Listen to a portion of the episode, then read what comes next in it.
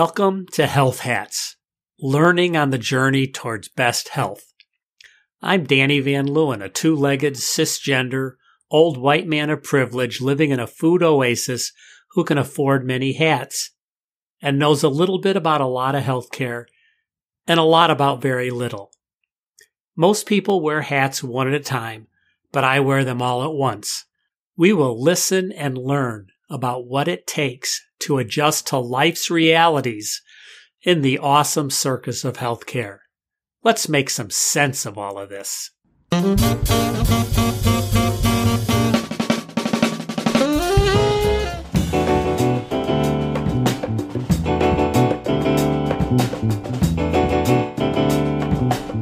I was the first male public health nurse in Western Massachusetts in 1976. It was also my first professional nursing job. I had a walking route in inner city Holyoke, caring for people with physical disabilities. Many people had bed sores. At most, I could see people weekly, but they needed much more help than their families could provide, if they had families. I noticed one of the churches sent parishioners to help out with meals. I quickly realized that I could teach these few local dedicated churchgoers in the neighborhood to help the bedbound people with dressing changes as long as I provided the materials and checked regularly. I didn't know it at the time, but I was supporting community health workers. Many years later, when working with peer support in mental health and substance use recovery, I learned about the professionalism of these dedicated people with lived experience. The professionalism came from lived experience, plus communication and connection skills, and critical and systems thinking. During my work in acute medical settings, like inpatient, emergency, and intensive care, I tried to incorporate more lived experience professionals without much success. Some of my studies to obtain a master's in public health included community health workers. Call them peer professionals, community health workers, CHWs, or promotoras, health promoters. I see similarities. Note, as I understand it, the work is promotion de salud, health promotion. I will alternate here between promotores and promotoras, but mostly use promotoras and the initials CHW, community health workers. Honor the caregivers, help the helpers. I'm delighted to have Russell Bennett as my guest today. Russell Bennett is a strategy and marketing consultant at the Institute for Healthcare Advancement, the IHA. Russ consults with organizations in the health sector focusing on strategy, marketing, and health literacy. He's based in California and works nationally and in Mexico.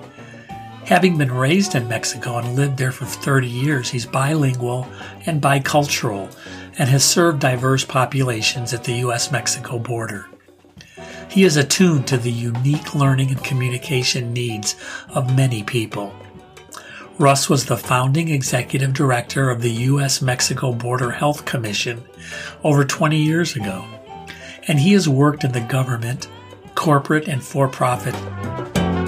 And he has worked in the government, corporate, not for profit sectors. He also founded Latino Health Solutions at United Healthcare, a major health insurance company and has worked to improve the social determinants of health in several states.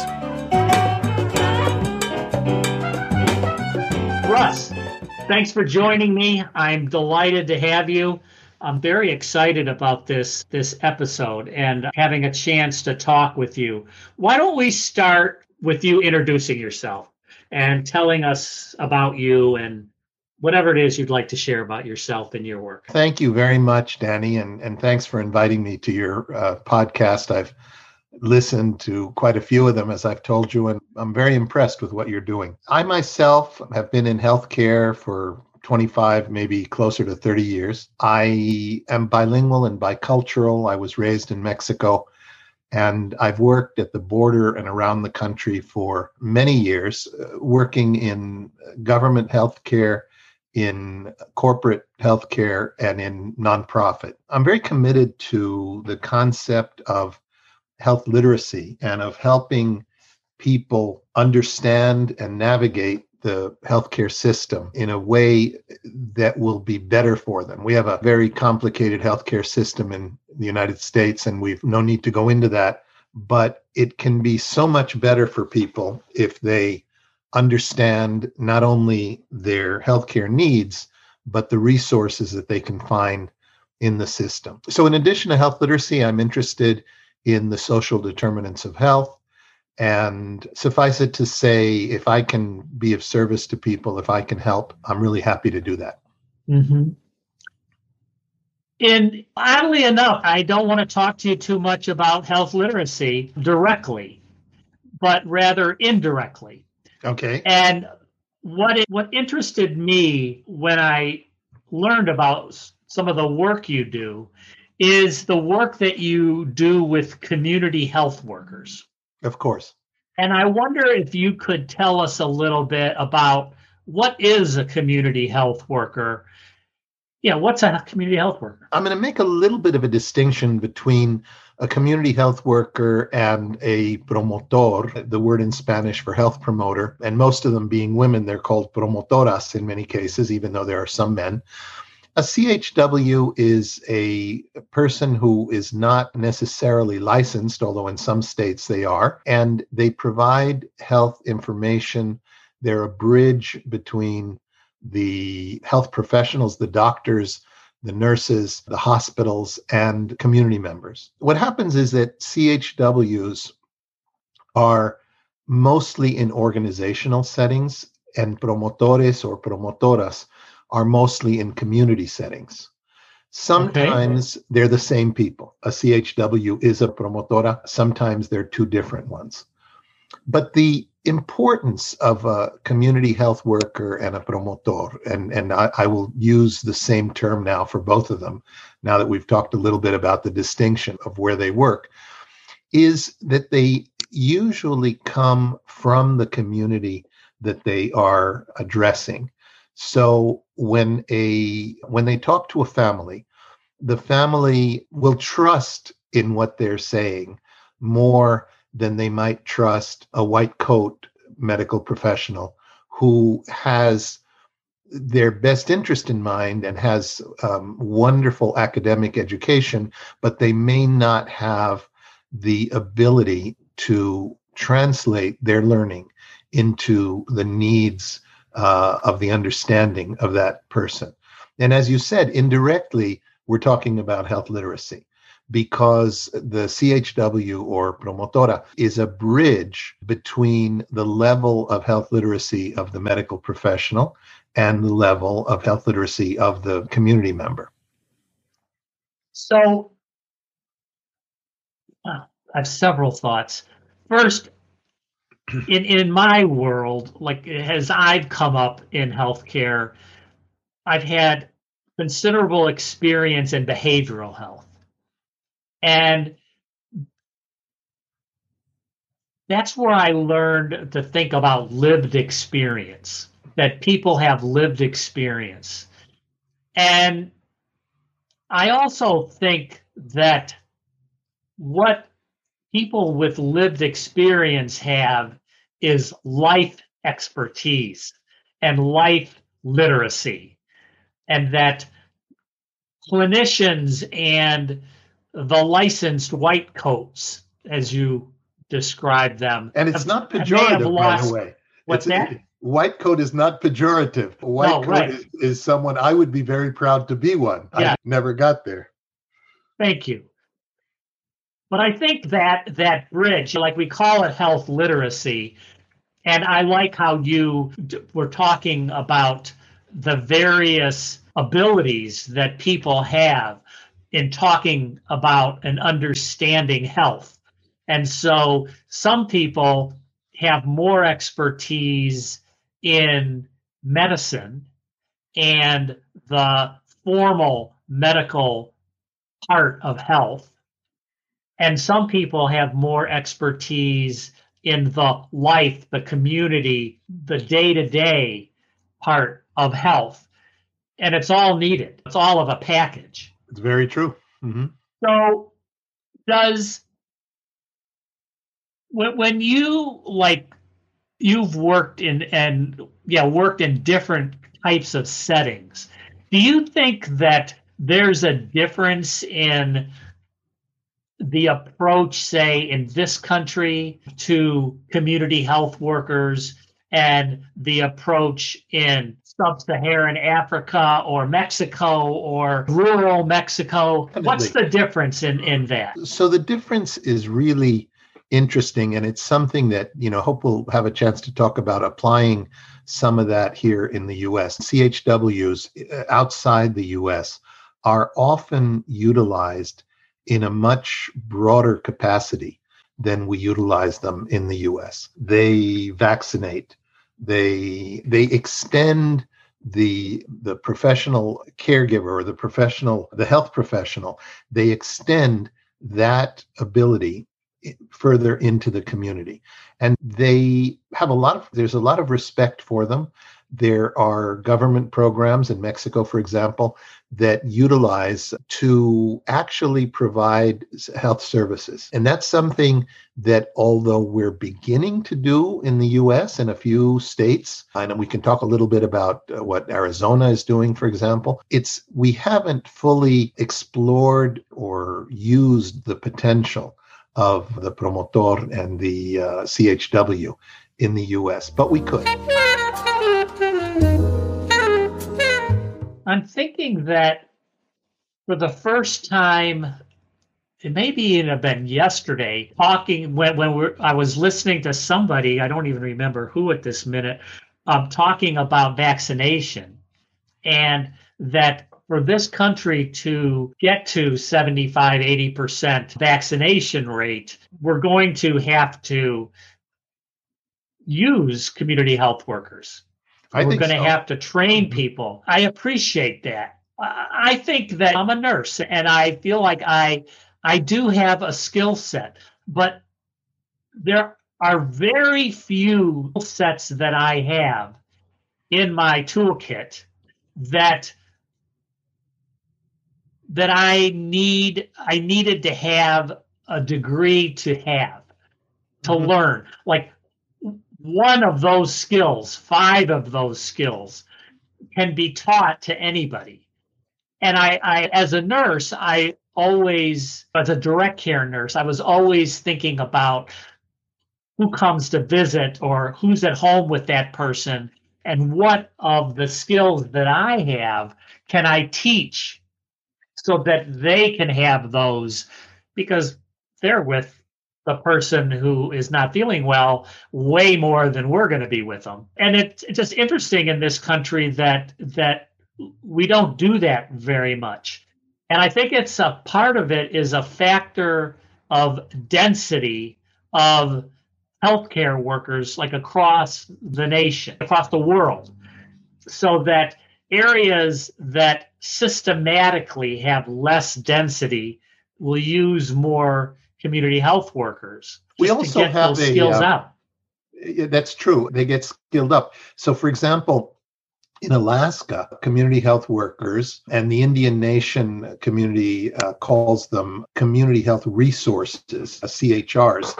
In Alaska, they're authorized and trained to vaccinate for the same reason that you're saying that the number of health workers, especially in rural areas, is fewer and, and further between. Right. Yeah. And they have been successful with that. In, for example, I uh, work with a, a program in Arizona, the regional border health clinics, and they have trained community health workers to draw blood and for blood samples for blood tests. And they say that in two weeks, they can train a capable community health worker to do it with all the requirements that we have in the US for drawing blood appropriately and safely. And they could train vaccination, CHWs, to do vaccination in less than the two weeks. And the point that our new government wants to get 100 million vaccinations done in 100 days, I think CHWs could have an important role in, in getting that done. Mm-hmm. In, in I had a project once that I didn't go to Nigeria, but it was with it. It was the project was in Nigeria, and there was community health workers with doing prenatal care mm-hmm. was a big that was the focus of that that initiative. So mm-hmm. one of the things you said that I, I want to talk more about was this question of trust. And I imagine that the confluence of the community health worker, the health literacy, the life literacy, the trust, the access, all those really fit together. Can you say a little more about your experience with that? Sure. When I look at a at the overall community health worker or promotora role, they're patient advocates, they're educators, they become mentors to the families and the and the young people in the family. They're of course outreach workers and in many cases they're translators. And when I say translators, they're not just translating the language, in other words, translating what the healthcare professional says in English to Somali or Spanish or whatever, but they're also translating conceptually. It's like when we talk about the translation of basic research into usable life, if you would, into reality. So all of those roles allow them to create trust. And often, when a promotora is uh, recruited, the the clinics that recruit them, the organizations such as there's one called Visión y Compromiso in California, vision and, and commitment is what it means in English. They will go into communities and look for the highly visible, maybe the activists, maybe the opinion leaders, the people who others in the community are already going to for their opinion. They're already going to these folks to help them interpret what the latest news is. One of the experiences that was very interesting with promotoras and community health workers in this in the past year was getting out the vote, educating people that their vote counts. Another was on the census, educating people that they the importance of being counted, the importance of filling out the forms or of answering the door when mm-hmm. someone came to them, no matter their immigration status. And I think the promotora as a leader within the community can help to provide information, whether it's on the census, whether it's on vaccination, whether it's on COVID, all of these things. If if we make an effort and the government makes an effort to get them the resources, to get them the training, and to get them the messages that they need to provide and pay them to do it exactly, they will be a very effective way of reaching those, as we call them, hard to reach units or family units or communities. It's so interesting. I was going to ask you the question is that if you were on Biden's COVID response advisory board, what would you recommend? And I think you've started to answer that question already. What else would you, how else would you use community health workers in, in this COVID response, wherever it is, whether it's this country or another country? In, in this country, one of the important things is to get approval from local health departments to vaccinate because vaccination just is not authorized if the local health department doesn't doesn't manage it and that's the way it should be. But the local health departments are authorizing fire departments uh, they're authorizing emt and others and they're overseeing that vaccination. I don't see a reason why they can't train and authorize the promotoras uh, mm-hmm. as a as an extension to to that another arm to that group that is out there. One of the things, for example, that promotoras are doing is when you have drive-through uh, screenings where mm. people are coming up to a tent, but they're waiting in line, and they come after a while. They come up to the tent and get a nose swab or or uh, whatever the the test is that they're going to get. Promotoras are able to do all of the preliminary steps, even if they are not trained and authorized to do the nose swab. Mm-hmm. So as the car drives up, they're doing the the screening. They're helping fill out the form. They're Mm-hmm. telling the person what's going to happen when they get to the tent. Yeah. And they're building that. We're back to the expression or the importance of trust. They're building that trust so that when the person actually comes in to the the tent and gets their their screen or their test, there's there's less fear. Yeah. There's more acceptance and understanding. They've been able to answer the question of when the, the report will come back, the result will come back, Mm-hmm. what it means if they get a positive result and, and what Mhm. they have to do. So they're doing some training and education and maybe life literacy, as you're saying, Mm-hmm. as they are for that half hour or Yeah. you know time that they're spending in line. And I hope it's only a half hour before Right. they get into the tent. And it seems like they could also be doing contact tracing. they could also be doing contact tracing. It, it, it seems to me that we've allowed contact tracing to, to get the, the situation has gotten so out of hand with so many infections. If we had been doing contact tracing starting in February of last year, we could have a much better handle on it. Yeah. At this point, Right. it's It- more difficult.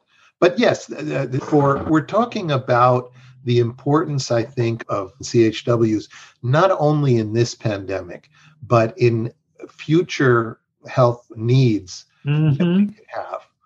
And the other thing is, if a test is positive, then the patient needs counseling and they need someone to mobilize the resources to address the housing, the food, the Mhm. other social determinants of health.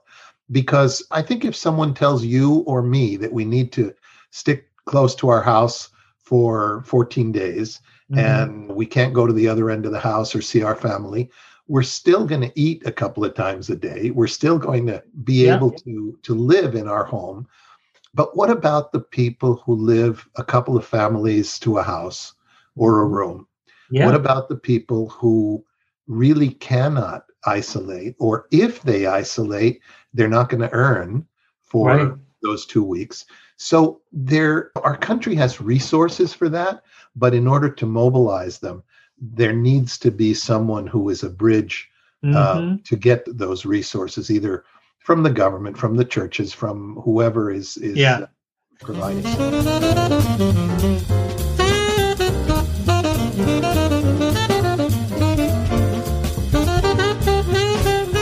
Now, a word about our sponsor, Abridge. Use Abridge to record your doctor visit. Push the big pink button and record the conversation. Read the transcript or listen to clips when you get home. Check out the app at abridge.com. A B R I D G E dot com. Or download it on the Apple App Store or Google Play Store. Record your healthcare conversations. Let me know how it went.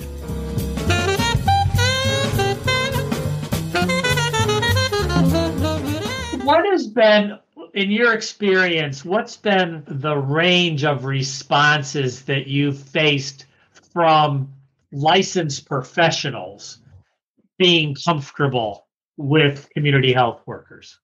That's a great question. There have been cases where at the beginning, the licensed professional denigrates or even or just simply doesn't feel that the non-licensed professional is going to be able to help.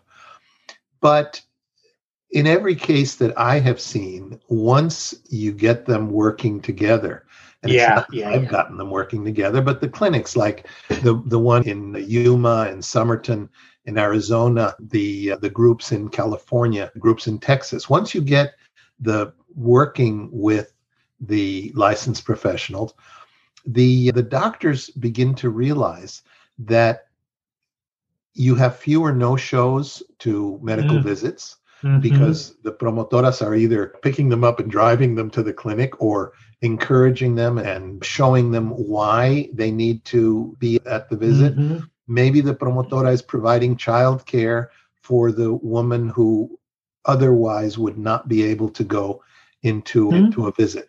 So the bottom line is that eh, through creating this understanding of everybody has a role, you create a lot of unity, you create a lot of value. Synergy. And synergy, absolutely. And you create a lot of value for the health system, but also for the health professionals. The group in Arizona did a, a program with United Healthcare a few years back where they were able to prove not only improved health outcomes, but over a six month period, they saved about a million dollars because people were actually coming to their visits. They were doing their follow up. They were complying with medical instructions. Yeah. How in, in our country, only 50% of medication adherence is, or the compliance with medication adherence is fulfilled. If you can raise it from that 50%, it, it, people need an understanding that the doctor is not just giving them uh, a medication because he or she thinks it's the right thing, but because it's actually going to cure them. Mm-hmm. And if they they have the assistance of someone that they trust, the patient will often reduce readmissions. So there's a whole series of things. They'll, yeah. they'll reduce the use of emergency rooms, the inappropriate use of emergency services, and it helps that synergy helps to stabilize the use of resources within the healthcare system. Mm-hmm. I want to ask you one more thing and that is if you contr- if you could control research dollars what kind of research about community health workers would you like to see that would help you in your work or help spread the the value use of community health workers. I think it, it builds on what we were just saying. I think not enough research has been done into the, the things that we were talking about right now, into the, how that synergy works and the savings that we can create for the healthcare system by educating and using, by training them. And I think that some of that research budget needs to go directly to the community organizations. We often send research money, or the government and the grant making organizations send the money to a university because they require that there be at least a doctor of public health in mm-hmm. order to manage the uh, the program. But the money might stay at the university, and very little of it gets to the community organization, which is actually producing the data, which is actually training the people. So if we flip that model on its head and we give the money to the to the organizations such as Visión y Compromiso in California or the regional border program in, in Arizona, if we give them the research money, they can then hire a doctor of uh, public health to mm-hmm. or even partner with a university to do the analysis of the data. But they're the ones that are creating the data. Mm-hmm. And it would not only raise the, the value of the research that's being done and real on the ground research, but it will also raise their own, empower them and raise their own profile within their community and in, in, in for their own satisfaction as well. Russ, what should we have talked about that we didn't? Gosh, there's so much. One of the things is how promotoras work with farm workers. Farm workers seasonally are sometimes bussed into communities and the, the farm companies or cooperatives will rent or buy an unused hotel or motel to house them. If if they can incorporate and in some places in Arizona, for example, they do, if they can incorporate to help in educating the farm workers about proper sanitation, proper care during the COVID pandemic. Mm. And that's just one of the many places mm-hmm. where you can use promotoras that they are used in some states, but not necessarily all across. Mm-hmm. So one of the other things that that perhaps we could address at some point is picking the successful excuse me the successful models of CHW and promotora deployment and taking those models nationally doing in Texas or in Chicago what's being done in Arizona. There, there are really there's a there's an annual for years. There's been an annual uh, promotora conference, and they share uh, best practices. But to get major organizations such as the government, maybe PCORI even, involved in some of these uh, conferences and picking the because these really are patient centered what do you call it interventions where if you see that it's successful in one place, then duplicate it where it, it could be. So those are some of the things that Wow, that's great. Thank you. I really appreciate you taking the time. This has been fascinating. Thank you for inviting me. My pleasure.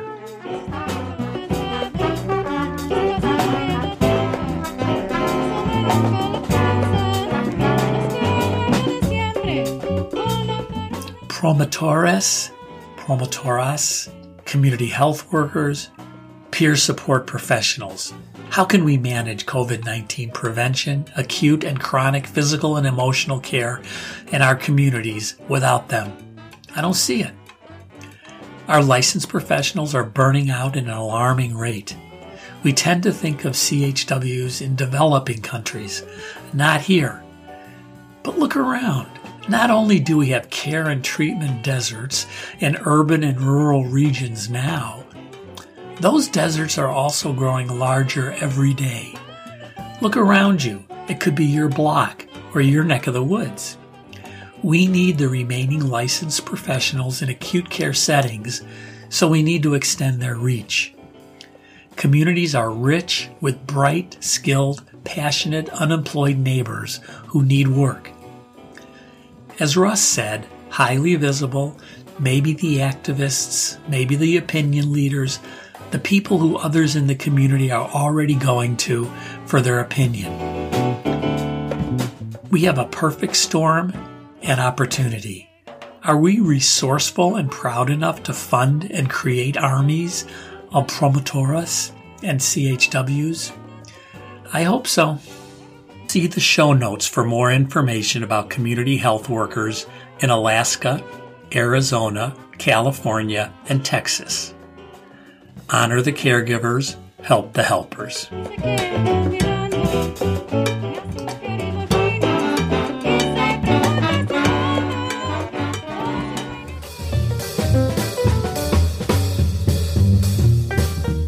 Thanks to Kayla Nelson, web and social media coach and Joey Van Leeuwen, musician and arranger.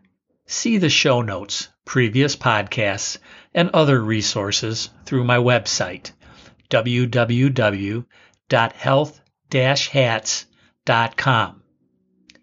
Please subscribe and contribute. If you like it, share it. Thanks. See you around the block.